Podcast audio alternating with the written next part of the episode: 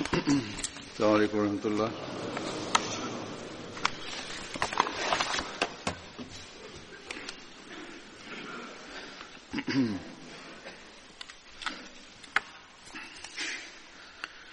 أشهد أن لا إله إلا الله وحده لا شريك له وأشهد أن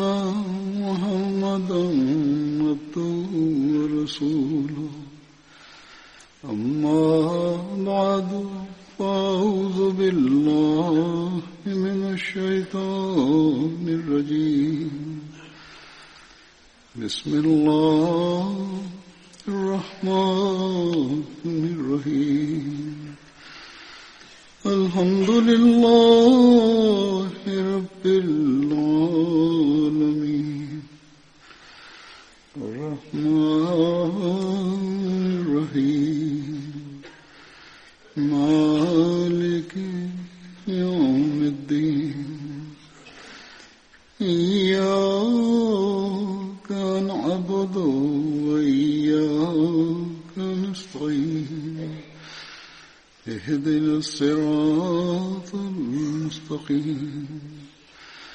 صراط الذين أنعمت عليهم غير المغضوب عليهم ولا الضالين.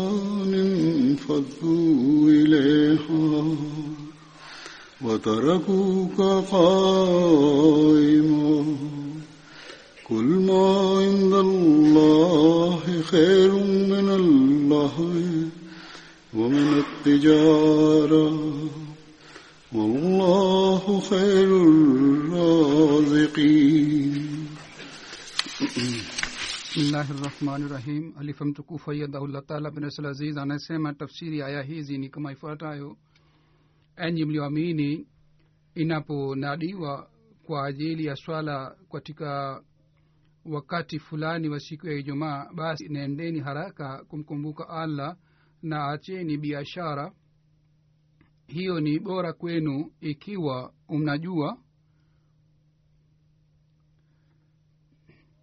na itakapokwisha swala basi tawanyikeni katika ardhi na zitafuteni fadhili za allah na mkumbukeni allah kwa wingi ili mpate kufaulu. Na watakapoiona biashara au jambo lenye kuwavutia watavikimbilia na watakuacha ukisimama sema yali yaliyoko kwa allah ni bora kuliko mambo yavutiwayo na biashara na allah ni mbora wa watu wao riziki. Hazur anasema kwamba leo ni ijumaa ya mwisho ya ramadhan. Kama inakuwa kawaida kwamba siku ya ijumaa ya mwisho ya ramadhan watu wanafanya juhudi ili wahudhurie ijumaa hii hasusan katika shule. Siku hizi wanafunzi wamepewa likizo shule zimefungwa. Kwa hiyo mahudhurio yanaonekana ni mazuri leo. Aya nilizozisoma ni za aya za sura ijumaa katika aya hizi allah subhanahu wa taala ametuelezea waziwazi umuhimu wa swala ya ijumaa. Basi ni muhimu sana sisi tuhudhurie swala ya ijumaa na mungu ameweka wazi kwamba mnapoitwa kwa ajili ya swala ya ijumaa basi msionyeshe uwivu wa aina wowote bali mara moja mnalazimika kuitikia na mnalazimika kuhudhuria swala ya ijuma hata kama nyinyi mnajishughulisha katika mambo yenu mnakuwa na shughuli sana hata kama mnafanya biashara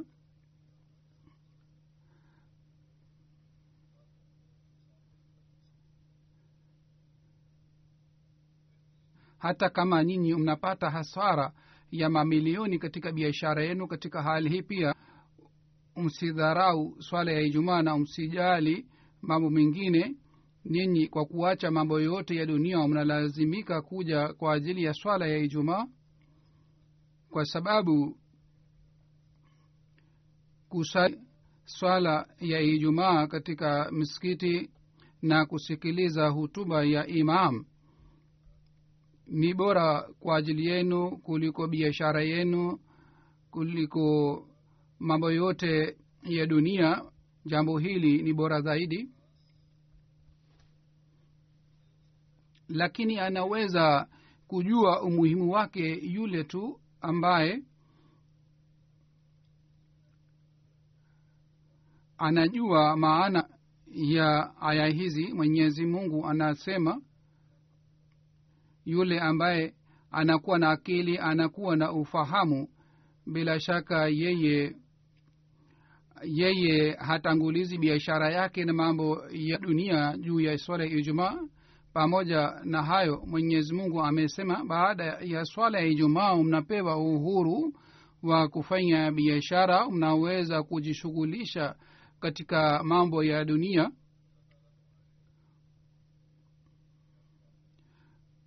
Katika hali hii mungu ataweka baraka katika shughuli zenu za dunia lakini hapa mwenyezi mungu ameweka wazi kwamba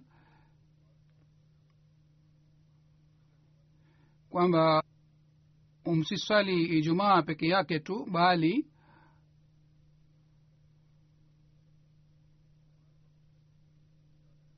mnalazimika mwendelee kumkumbuka allah subhanahu wa taala daima dawamu na mwendelee kumkumbuka allah mkifanyia hivi basi mtapata ufaulu zaidi kuliko zamani. Mtapata ufauli upande wa dini na vile vile upande wa dunia pia. Wale ao wanamkumbuka mwenyezi mungu wao pamoja na kumkumbuka allah subhanahu wataala wanakumbuka jambo hili pia wanalazimika kuswali swala ya alasiri pia kwa sababu kuswali swala pia ni fardh na vile vile wanajua lazimika kuswali swala ya maghribi na isha kwa sababu sala hizi zote zimelazimishwa na mwenyezi mungu.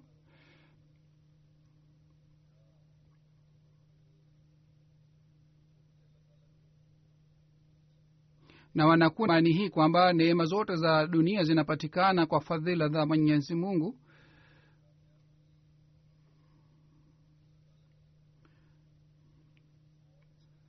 basi ufaulu unapatikana kumkumbuka mwenyezi mungu na kufanya ida yake.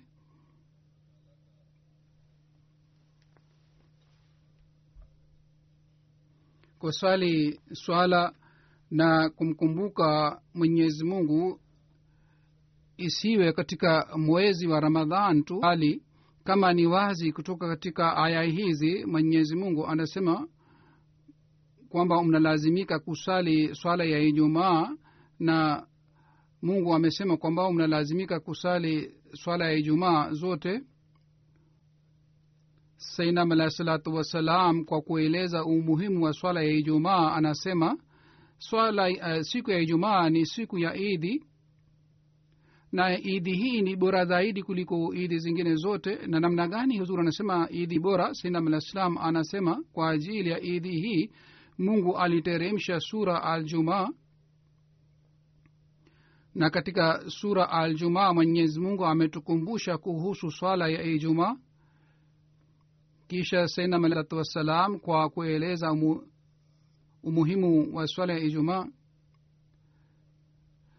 ameeleza hadisi kuhusu umar. Wakati aya hii iliposhuka alyoma akmaltu dinakum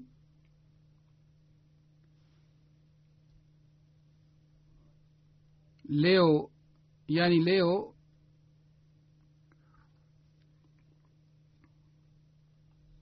mimi nimekamilishieni dini yenu. Aya hii iliposhuka myahudi moja akasema ikiwa ingeshuka katika dini yetu si tungefanya siku ambamo aya hii ilishuka harat umar radiallahu taala anhu kwa kusikia maneno haya ya myahudi akasema kwamba swala ya ijumaa ni idi kwetu.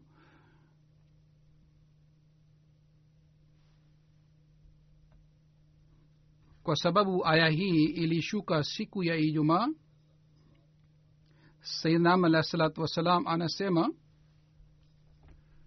wapo wengi ambao wameghafika kuhusu idhi hii ya ijumaa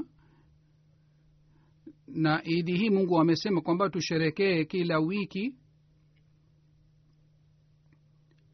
Katika idi hii mungu ametoa bishara kwamba dini imekamilika. Vile vile mungu ametoa bishara kwamba amekamilisha neema zake zote katika siku hii ya idi lakini wapo watu ambao hawatilii maanani siku hii ya ijumaa bali wanafikiria kwamba ikiwa wanahudhuria ijumaa mwisho ya ramadhan basi watapata thawabu ya ijumaa zote za mwaka mzima. Basi hazur anasema kwamba tunatakiwa tulinde sala zetu za ijumaa bila kukoa kama sisi tunakuja kusali ijumaa mwisho ya ramadhan hivyo ndivyo tunatakiwa tusali kila ijumaa mwaka mzima. Mwenyezi mungu anasema kila mwaminio ikiwa yeye ni mwaminio kweli anatakiwa aswali kila ijumaa bila kukosa. Lakini inatokea hivi kwamba wapo wengi ambao wanaghafilika kuhusu ijumaa.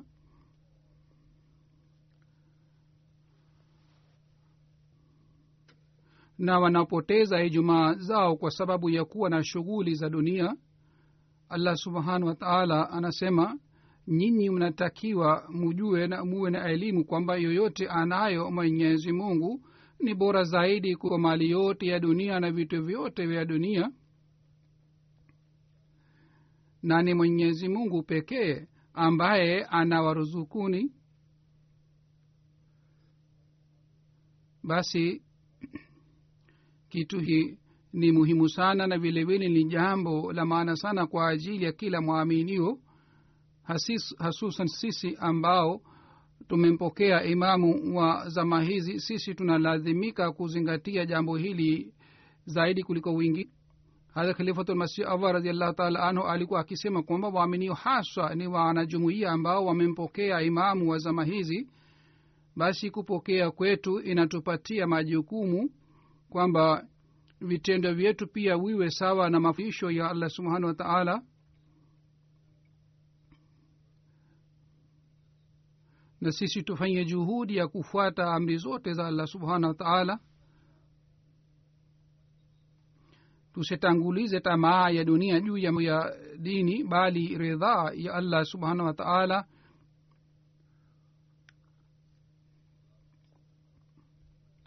iwe lengo letu.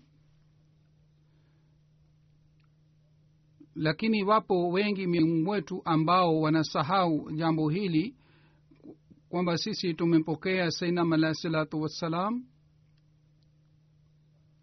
Kwa nini sisi tumempokea?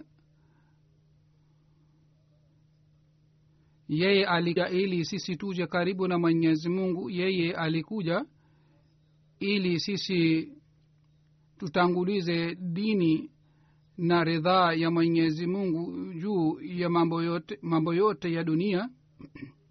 Isitoke hivi kwamba sisi tunapo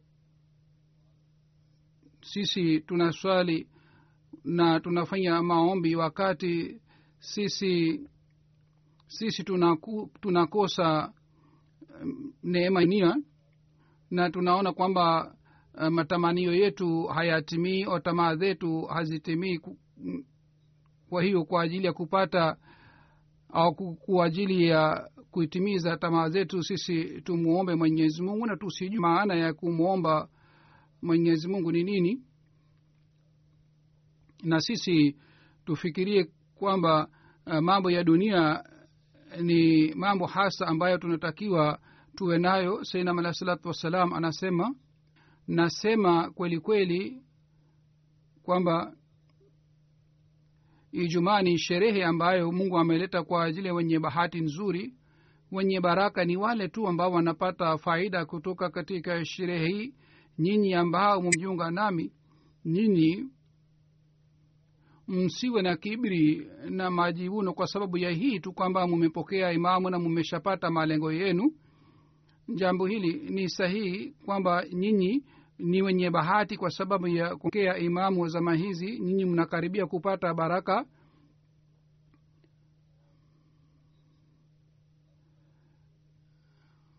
nyinyi mmepata ukaribu zaidi kuliko wale ambao walimkasirisha mwenyemungu nyinyi mmefanya juhudi ya kuipukana na ghadhabu ya mwenyezi mungu kwa kumpokea imamu wa zama hizi lakini ukweli ni kwamba nyinyi umekaribia chemchem kile amcho mwenyezi mungu ameleta kwa ajili ya kuwapatieni uhai wa milele lakini bado nyinyi hamnyakunywa maji katika chemchem hiki. Basi muombe fadhila na msaada wa mwenyezi mungu ili muweze kunywa maji katika chemchem hii. Na mungu awapatieni maji kiasi hiki kwamba mushibe vizuri. Na mkumbuke bila msaada wa mwenyezi mungu hamwezi kupata kitu chochote amesema. Najua yule ambaye atakayekunjwa katika chemchemi hiki hataangamia kwa sababu maji haya yanapatia uhai na maji haya yana yanamlinda katika mashambulio ya shetani. Lakini namna gani mtu anaweza kunywa maji katika chemchemi hiki ni kwa njia hii tu kwamba haki mbili ambazo mwenyezi mungu amepatieni mufuate haki hizi zote mbili na mwitimize haki hizi zote bila kukosa na haki moja katika haki hizi mbili ni haki ya mwenyezi mungu na haki ingine ni haki ya viumbe vyake. Huzur anasema basi sainam alahi salatu wassalam ameweka wazi kwamba amali zenu zinatakiwa ziwe sawa na amri za mwenyezi mungu na baada ya kunipokea mimi mnatakiwa muboreshe ibada zenu.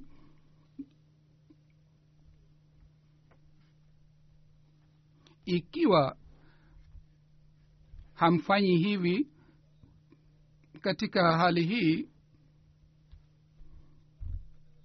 hamwezi kupata baraka za mwenyezi mungu kama ipasavyo kwa ajili ya kunywa maji katika chemchemi hiki. Mnalazimika kutanguliza dini. Hadra khalifatulmasjul awal raziallah taala anhu alisema safarani kwamba sainam alahi salatu wassalam aliposema hayo kwamba bado nyinyi hamjakunywa maji katika chemchemi hiki mimi nafikiria je sainam alikuwa ananihuta mimi? Sasa hazur anasema kwamba sisi sote tunajua imani ya hadha khalifatulmasih lawal ilikuwaje na alikuwa na daraja ya aina gani katika imani? Sainam wassalam alimpatia hishana ikiwa hadha khalifatulmasih awal anakuwa na fikira hii kwamba huenda sinam alah salam alimhutubia wakati aliposema hayo basi sisi ambao ni watu wa kawaida tunatakiwa tuwe na fikira kiasi gani na tunatakiwa juhudi kiasi gani ili tuweze kunywa maji katika chemchemi hiki na namna gani tunaweza kutimiza haki ya baiyati yetu. Basi kwa ajili ya kutimiza haki ya allah subhanahu wa taala tunalazimika kupata ridhaa ya allah subhanahu wataala tunalazimika kuzingatia jambo hili kwamba tutatimiza haki ya ibada ya mwenyezi mungu. Kwa sababu mwenyezi mungu ame, amesema kwamba lengo la kuumbwa kwetu ni kubudu yeye. Kama mwenyezi mungu anasema wama khalaktu ljinna walinsa illa liyabudun yaani mimi nimeumba mwanadamu na jini kwa ajili ya kuniabudu mimi. Basi mungu ameweka wazi lengo letu la kuumba kwetu. Yeye hakusema kwamba kwa kusali ijumaa mwisho ya ramadhan mumetimiza haki ya ibada yangu na umetimiza amri zangu zote. Bali mungu amesema bali mnatakiwa mwendelee kufanya juhudi bila kuchoka tangu mumepata ufahamu mpaka mnaaga dunia hii mnalazimika kutimiza haki hii ya ibada ya haki ya ibada ya allah. Basi msitosheke na ijumaa hii moja ya ramadhan bali kila ijumaa ni muhimu sana. Kisha mwenyezi mungu kwa, kwa kutukumbusha kuhusu umuhimu wa ijumaa mungu hasemi kwamba ba, kwa kuswali ijumaa mmetimiza haki yangu haki zangu zote? Au kwa kuswali swala mumetimiza haki zangu zote? Au ikiwa sisi tunafanya ibada mungu anapata faida yake? Au mwenyezi mungu anahitaji swala zetu na ijuma yetu au anahitaji sisi tumkumbuke bali mwenyezi mungu amesema wakati mnapokuja kusali ijumaa mnaswali swala mnasikiliza hutuba na endelea kumkumbuka allah subhanahu wa taala. Wakati mnapokuja kwa ajili ya kusali swala ijumaa kuna wakati ambamo mtu akifanya dua yoyote mwenyezi mungu anapokea dua yake. Yaani mtu asimwombe mwenyezi mungu mambo ambayo yaliharamishwa. Zaidi ya hii mtu akimwomba mwenyezi mungu kitu chochote anaweza kupata katika muda huu mfupi unapatikana katika siku ya ijumaa. Basi wakati huu haukuwekwa kwa ajili ya ijumaa maalum bali wakati huu unakuja kila ijumaa.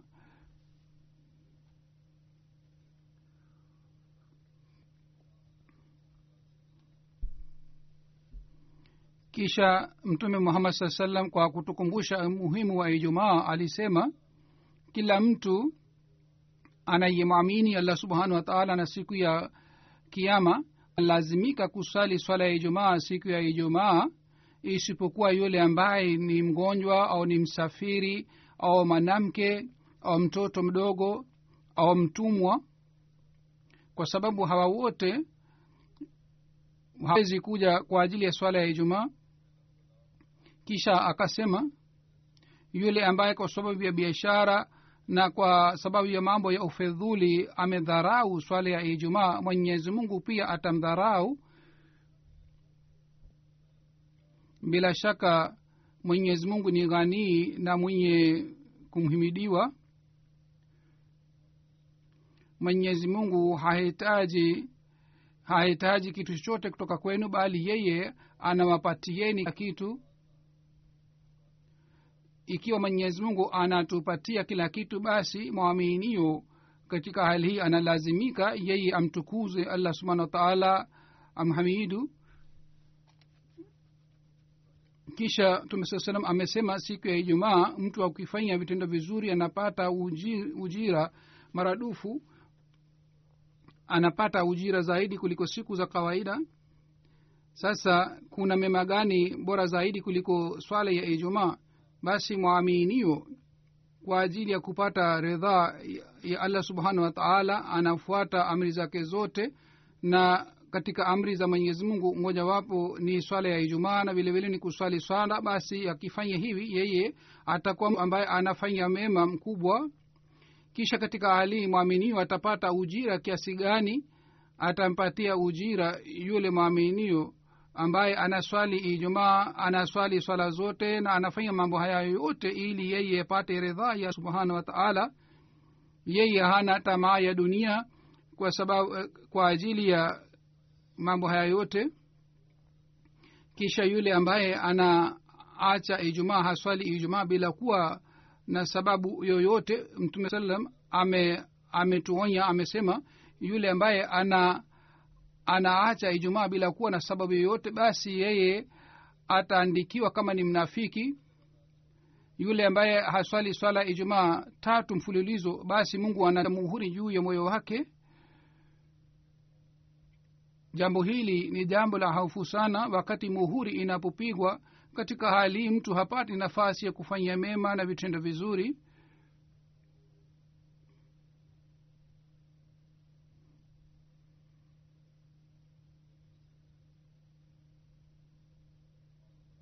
kisha mtu atakuja kusali swala bila kuwa na moyo safi na wala hatakuja kusali ijumaa kwa moyo safi ni hivi ataendelea ku, ku, kuangukia katika hali ya unafiki. Kwa hiyo jambo hili ni jambo la fikira sana. Mtume salallahu alih walih wa sallam safari mingine alisema safari ingine alisema muje kusali swala ya ijumaa.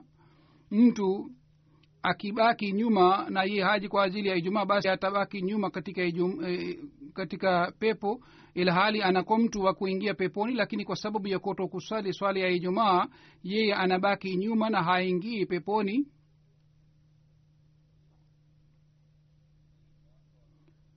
Basi mara chungu mzima mtume salallahu alih waalihi wasallam alitukumbusha kwamba tuswali swala ya ijumaa bali alisema wale ambao hawaswali ijumaa bila kuwa na udhuru wowote basi wao watapata adhabu mtume salallahu alih waalihi wasallam hakusema hata mara moja kwamba muswali swala ya ijumaa ya mwisho wa ramadhan basi hivi mtasamehewa? Ndiyo sisi tunashuhudia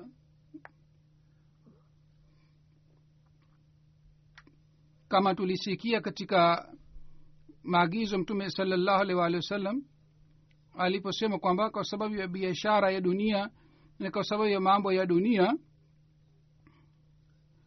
yule ambaye haswali swala ya ijumaa yeye anadharau swala ya ijumaa basi mwenyezi mungu pia atawadharau na yeye pia hatajali kuhusu hawa watu.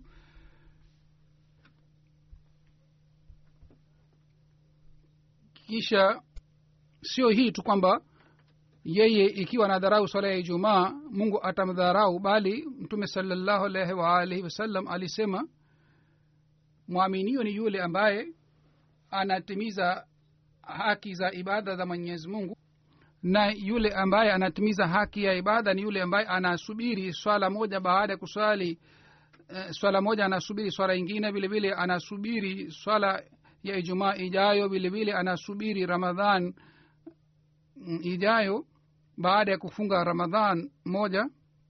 Na yeye hatangulizi tamaa ya nafsi na yeye hadharau swala ya ijumaa kwa sababu ya mambo ya dunia basi tunatakiwa tuzingatie ibada zetu. Tunatakiwa tuelekeze vizuri eh, mambo yetu ya maisha. Na tunatakiwa tufanye juhudi ili tupate ukaribu na mwenyezi mungu. Kwa kupata ukaribu na mwenyezi mungu tunatakiwa tuelewe vizuri maana ya amri hizi zote mtu hawezi kupata ukaribu na mungu kwa maneno ya mdomo wake? Hazur anasema tunapochunguza na tunapofanya tafakur tunakuta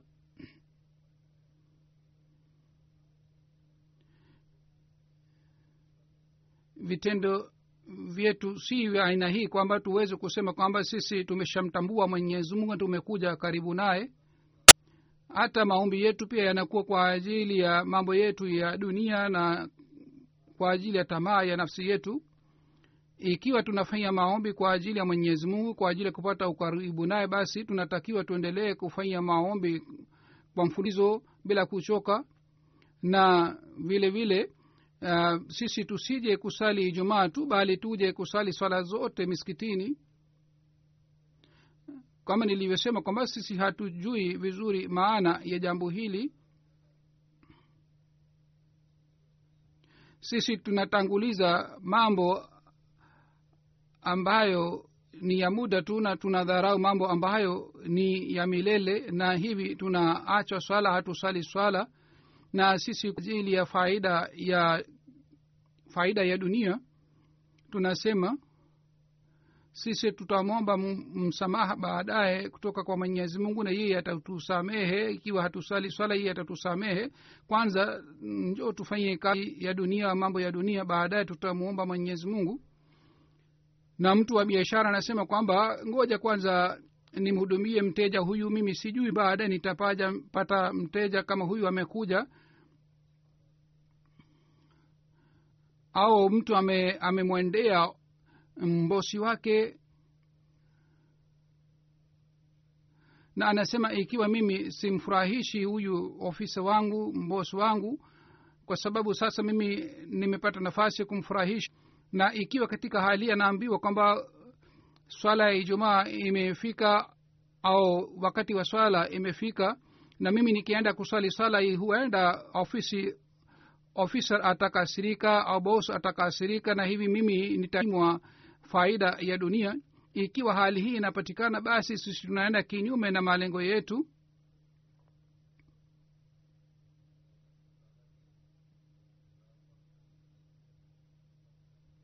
Katika hali hii sisi tunauliza dunia juu ya ridhaa ya allah subhanahu wa taala.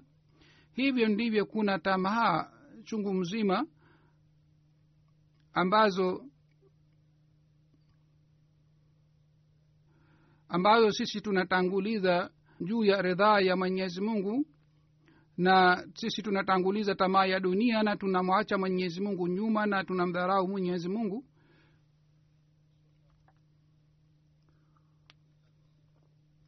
Tunapofanya hivi wakati ule si tunasahau kwamba ikiwa sisi tunamsahau mwenyezi mungu ikiwa sisi tunadharau amri zake kwa sababu ya tamaa ya dunia katika hali hii kama alivyosema mtume salallahu alaihi waalihi wasallam kwamba mwenyezi mungu pia anawadharau watu wa aina hii na yeye pia hatajali.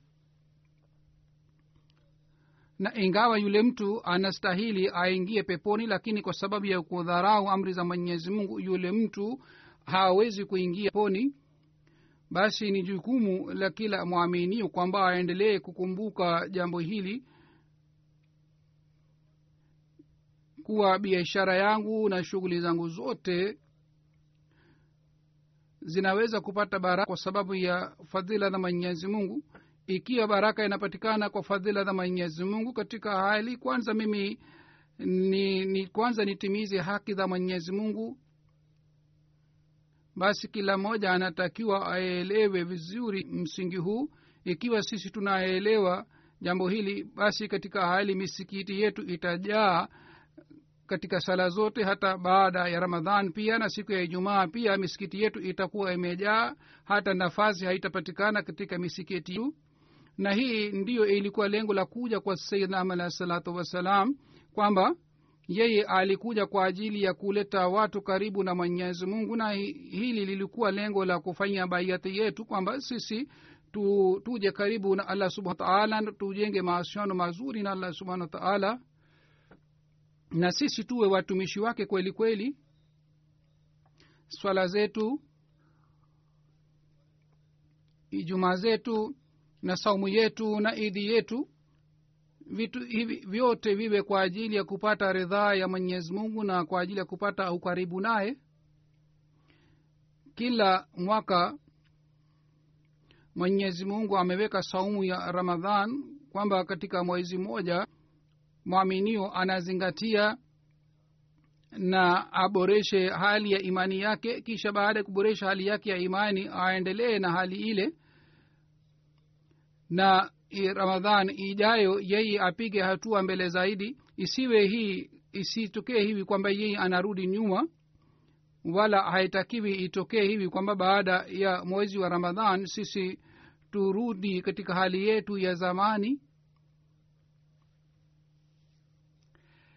sainam alahi salatu wassalam alituambia kwamba ikiwa leo yetu si bora zaidi kuliko jana yetu basi sisi sio waaminio kweli kweli.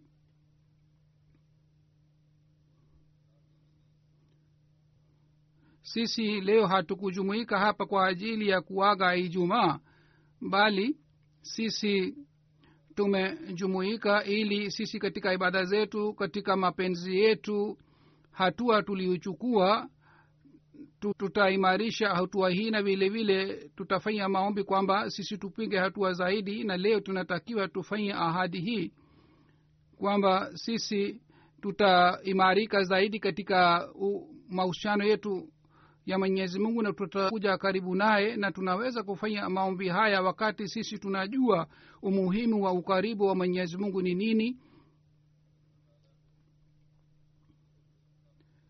ikiwa sisi tunamwamini mwenyezi mungu anaye uwezo juu ya kila kitu na yeye ni chemchem ya baraka zote na ni yeye ndiye anayekamilisha kazi zote na ni yeye ambaye anatia baraka katika shughuli zete zetu lakini ikiwa badala ya hii sisi tunajishughulisha katika katika mambo ya dunia na tunatanguliza vitu vya dunia juu ya mwenyezi mungu basi hali yetu ni sawa na wale watoto ambao hawajui umuhimu wa lulu ni nini. Wao wakipewa marjani o lulu wanaona kwamba ni vitu wa kucheza tu na hawajui thamani ya lulu ni nini.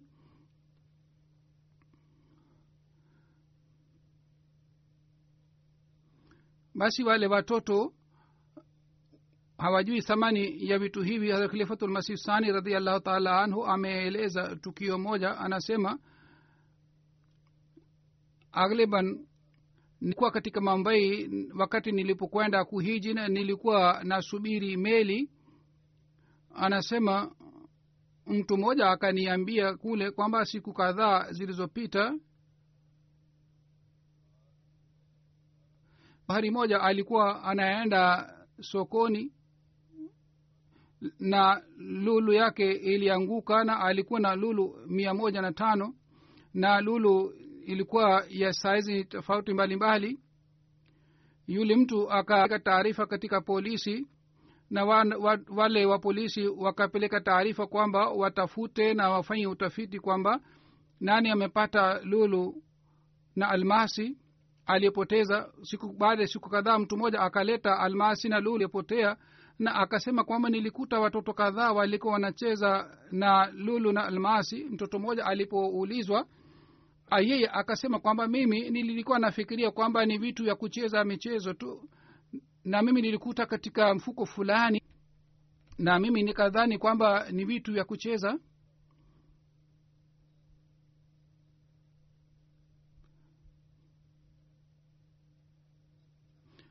Yule mtoto alipoulizwa kwamba almasi ine iko wapi? Akaseka akasema kwamba mimi niliwapatia watoto wa mtaa ilhali almasi ile ilikuwa thamani ya malaki na malaki. Lakini yule mtoto alikuwa hajui thamani ya almasi. Yeye alifi kwamba ni vitu vya kucheza kwa hiyo akaanza kucheza. Hadha muslemaud akasema ikiwa baba yake angepata almasi basi yeye ange lazima angeficha hata a, hata angehama mji ule na angeuza almasi apata lakini yule mtoto aliyepata almasi alikuwa hajui thamani yake. Yeye alifikiria kwamba ni vitu vya kucheza na hivyo kwa sababu hii yeye aliwapatia watoto wengine pia. Lakini kama yeye angepata tamu tamu badala ya kupata almasi yeye asingegawa bali angetumia vizuri ange angeweka kwa ajili yake?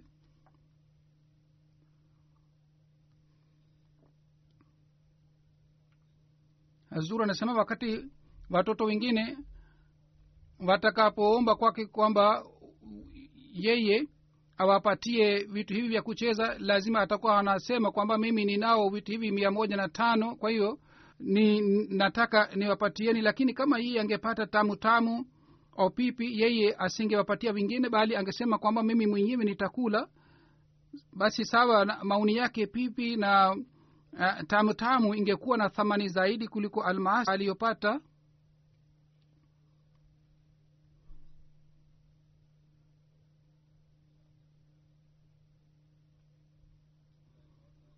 Hivyo ndivyo alifa wa pili ameeleza tukio lingine. Mtu mmoja alikuwa na jangwani porini na yeye akamaliza chakula chake mpaka alikuwa na njaa sana na yeye alikuwa haoni dalili yoyote ya uhai njiani akakuta mfuko akachukua mfuko ule na alikuwa anafikiria kwamba huenda kuna chakula ndani ya mfuko ule. Kwa hiyo mara moja akafungua mfuko ule lakini alipofungua alikuta kuna almasi ndani yake yeye akadharau mfuko ule na akatupa kando wakati ule sawa na hali yake. Kupatikana chakula kidogo kupatikana chakula kidogo ingekuwa bora zaidi kuliko almasi aliyopata. Kwa hiyo umuhimu wa kitu kinakuwa sawa na hali na wakati wake. Basi watu wengine wapo wengine ambao wanatanguliza umuhimu tu na wanatoka kwa ajili ya mambo madogo na katika hali wanadharau mambo makubwa.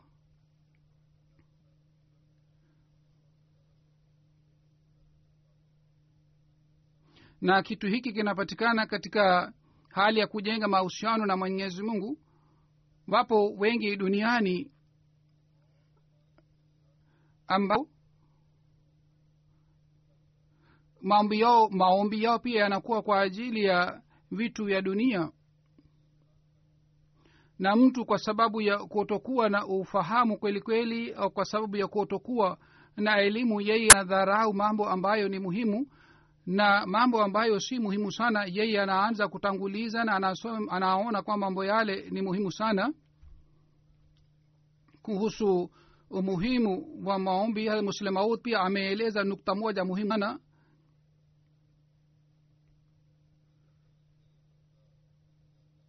zuri anasema kabla ya kueleza nukta hii mimi pia nieleze kwamba watu pia wananiuliza kwamba sisi tunafanya maombi tunafanya maombi kwa sana na kwa unyenyekevu sana lakini maombi yetu hawapokelewi. Mimi nawajibu hawa wote na mimi nawajibu sawa na aya, hii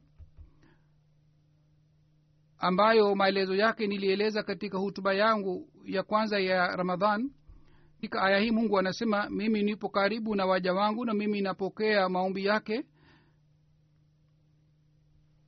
Mungu anasema ujibu dawata dae iza daani falyastajibu li walyuminu bi lallahum yarshudun.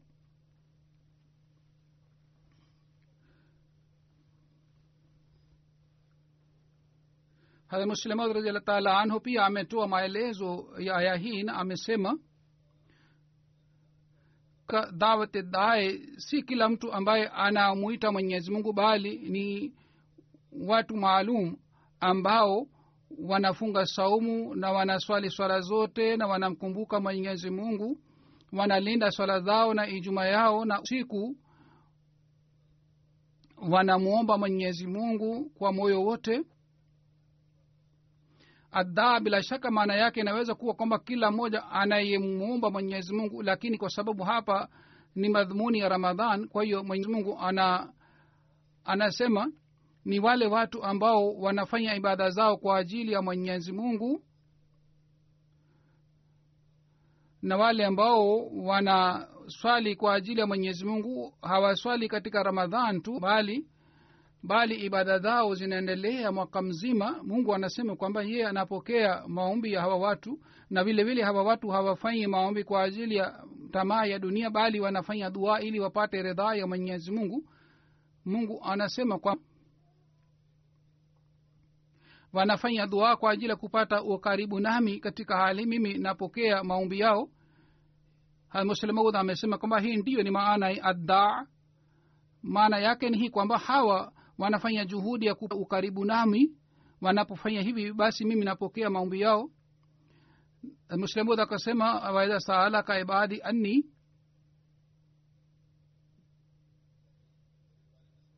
Yaani wao wanauliza swali kuhusu mimi mimi nipo wapi? Wanataka kupata ukaribu nami wao hawaulizi kuhusu chakula wala hawaulizi kuhusu kibarua wala hawaulizi kuhusu mambo ya dunia. Wao wanauliza swali hili kwamba mungu yupo wapi? Tunataka kukutana na mungu subhanahu wa taala. Basi mwenyezi mungu anasema wao wanakosa utulivu kwa sababu ya kukutana nami.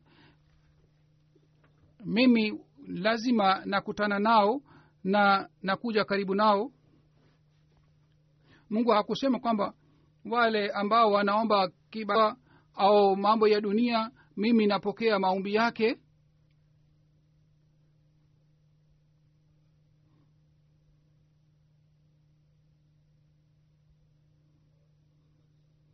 Kwa kawaida tunashuhudia kwamba wale ambao wanaomba vitu vya dunia wanasema tulifanya maombi kwa unyenyekevu sana lakini mungu hakupokea maombi. Hawa ni wale ambao wanafanya ibada kwa muda mfupi wanazingatia swala wakati wanapokuwa na shida na wanapoomba maombi kwa ajili ya vitu vya dunia. Katika hali hii maombi yao hayapokelewi.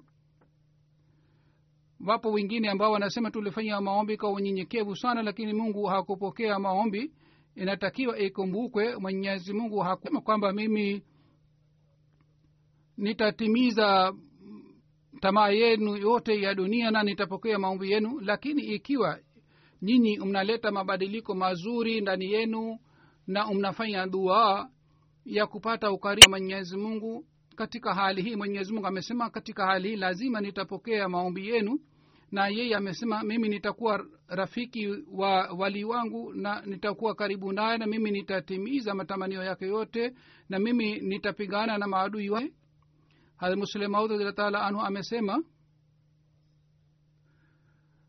madha ingine haidhihiriki kutoka kwa maneno bali siri yake inapatikana ndani ya maneno hii ndio ni hali inapatikana katika hali si mradi wake yule ambaye ni kila anaimwomba bali ni yule ambaye anamwomba mwenyezimungu karibu naye. Mwenyezimungu anasema watumishi wangu wanapo wanapoelekea kwangu wanakuwa na shauku sana na wanalia na wanaom, wanaomba wetu yuko wapi basi waambie hawa watu kwamba yule ambaye ananiomba hivi mimi mimi napokea maombi yake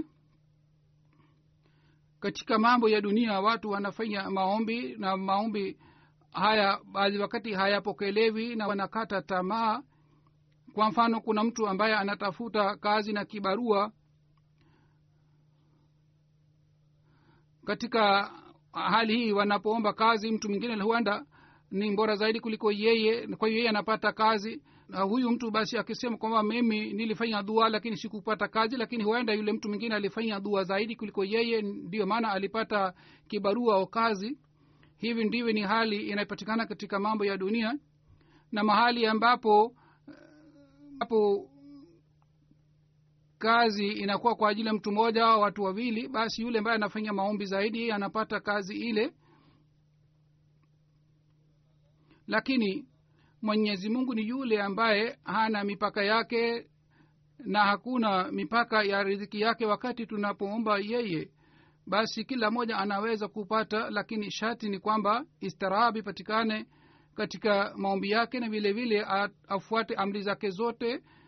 Hii ndiyo mwenyezi mungu amesema kwa nyinyi pia mnalazimika kuitikia na kukubali amri zote na vile vile mnalazimika kuheshimu shani ya mwenyezi mungu na nyinyi mnatakiwa mujue thamani ya maombi. Msidhani kwamba ni vitu vya michezo. Ikiwa hali inapatikana anapatikana na yule ambaye anam, anampata mwenyezi mungu basi neema zote za dunia zinakuwa chini ya miguu yake.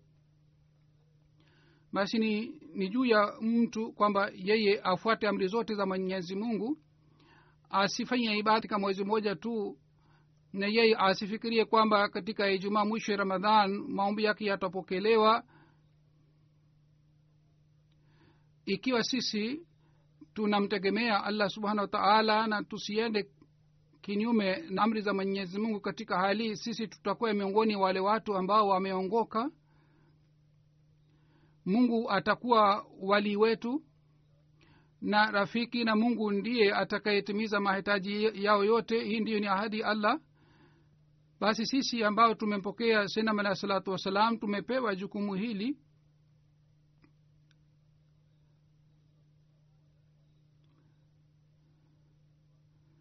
sisi tuboreshe hali ya ibada zetu na ibada tuliyoanza kufanya katika ramadhan hii. Tusirudi nyuma tusianguke chini bali tupige hatua mbele tuendelee kuboresha ibada zetu tuendelee kuboresha mahudhurio ya ijumaa tuweze kukubali na kufuata amri zote za mwenyezi mungu. Na tuendelee kufanya juhudi ya kuwa pamoja na wale watu ambao wanamwomba mwenyezi mungu yaendelee kufanya dua hii kwamba mungu uh, sisi tupate mwenyezi mungu tupate ukaribu naye. Swala zetu ibada zetu ziwe kwa ajili ya kupata ukaribu na mwenyezi mungu na kwa ajili ya kukutana naye. Mwenyezi mungu atujalie tuweze kupata hali hii katika maisha yetu. Amin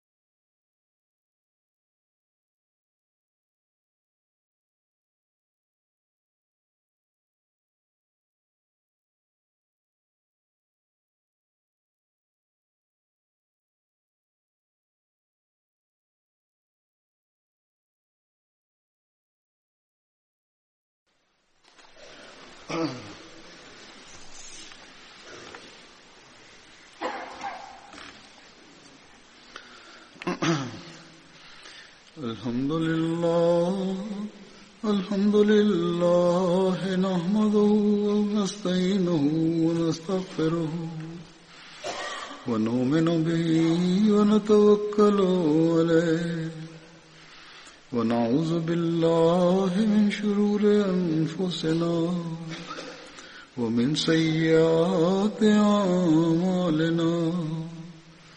من يهده الله فلا مضل له ومن يضلل فلا هادي له.